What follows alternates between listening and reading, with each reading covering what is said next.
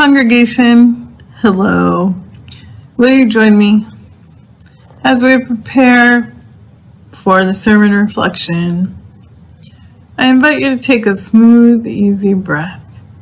If that doesn't work for you, think of another way that makes you present in the place where you are. The chair holding you up. Imagine the sun shining, even if there are clouds between it and you. On the building where you are seated, imagine another solid thing.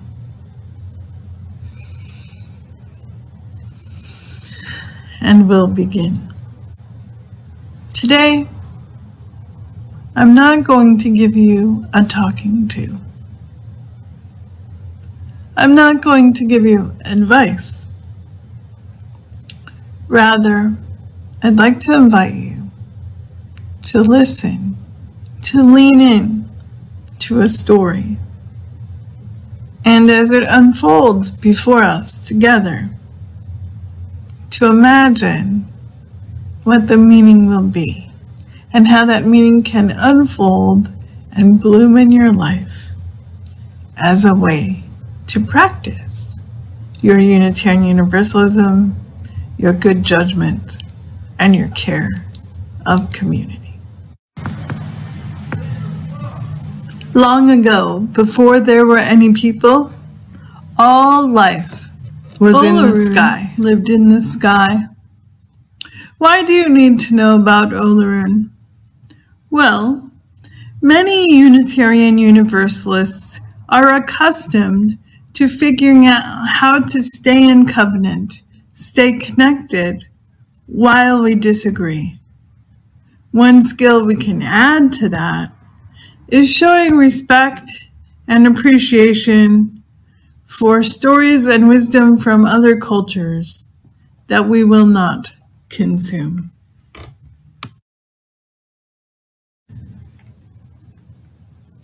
Olorun told the Orishas that the whole sky was theirs to explore, but as he lived in a baobab tree, many stayed by him.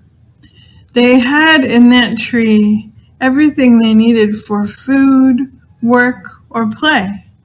And they all liked to make things like beautiful robes, lovely skirts, and sparkling gold jewelry. They all stayed by the baobab tree except for Obatala because he was curious. He had certain powers and he wanted to put them to use. And so he looked below the baobab tree through the mist and saw that under the mist was a vast ocean. Obatala went to Olorun. He said, I would like to go down to the vast ocean below us. I would like to make something. Maybe some beings like you made, so I could teach them things and spend time with them. Olorun understood. After all, he had been made by Olodumare, the owner, holder, mysterious force of the universe. So he said, Here's what I recommend. You should go talk to Orunmila. He knows the future very far in advance, and he can tell you exactly what kind of magic will be useful for your journey. Orunmila sat down to do some fortune telling or divination. He put seeds in a tray and then carefully read the messages and thought for a while. And this is what he said. You're going to need three things. A snail shell filled with baobab powder, some palm kernels, and a golden egg filled with everybody's spirit. Obatala didn't know what all those things were for, but he decided to trust Orunmila's intention and vision. This might happen to you sometimes.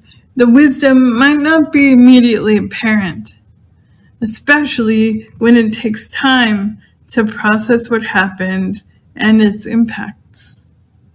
But just like Obatala, your community has resources for you. He asked the Orishas for their gold, and they gladly gave it to him. Before long, the goldsmith finished the chain, and Obatala had to get ready to go. He put on clean robes, he packed his three items, and then he started climbing down the chain.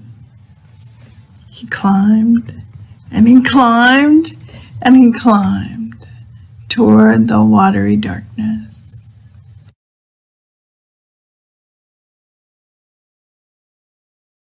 Oh, Obatala climbed down and down and down, and on the seventh day he reached the end of the chain.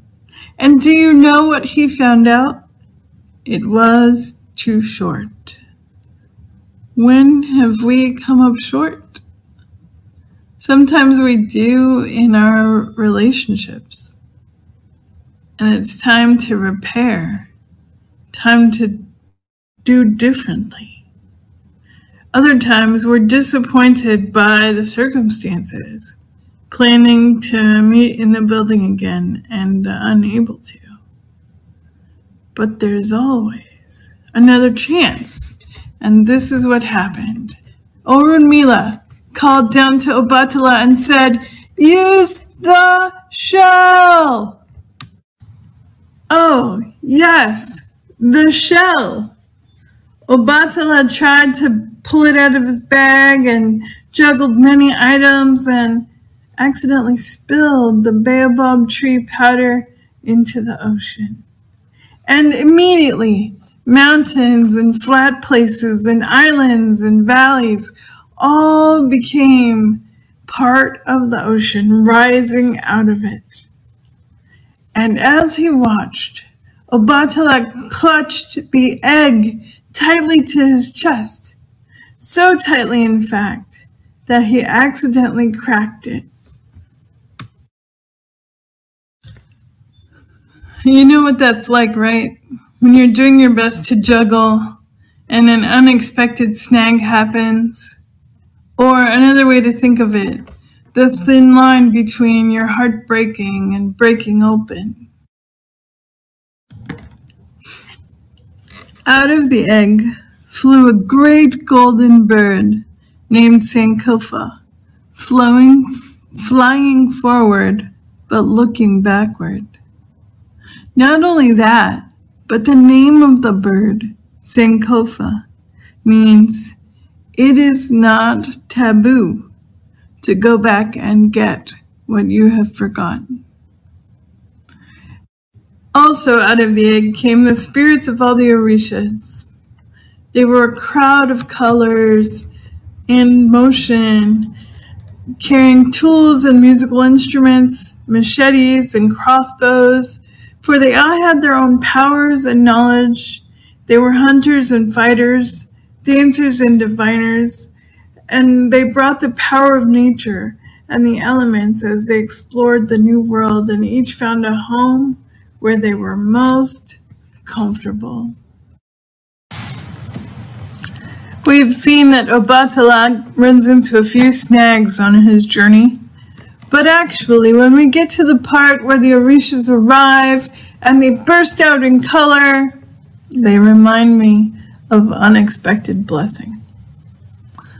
In 2017, I was in a scalding accident and I got very badly burned. So I had to go to the emergency room and they started the procedures to help me, and the doctor paused and said, Well, I'm retiring tomorrow, 40 years, but you're going to need surgery. So I'm going to get you in on my lunch break. And I couldn't have told you before he said it that those words would be so significant But what I heard him say was, I have the experience to help you. And even though my opportunity is limited, I'm going to go ahead and do that. I'm going to make the most of it. And you have your own versions of that story in your life where people have arrived with unexpected blessing and unexpected love. It is our opportunity to gather that and pass it on. And it is not taboo to go back and collect what we have forgotten. When all the Orishas had been released into the world, Obatala got to work.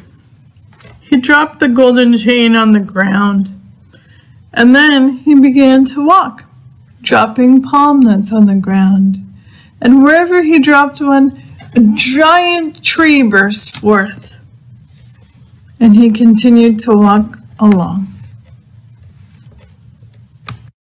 When he was finished planting, Obatala sat down and made shapes that were like people or like orishas out of sand and dirt. Just as Obatala was finishing shaping all the beings, Olorun looked down and was pleased with that good work. So he breathed life into the beings. And Obatala was so excited. This was wonderful.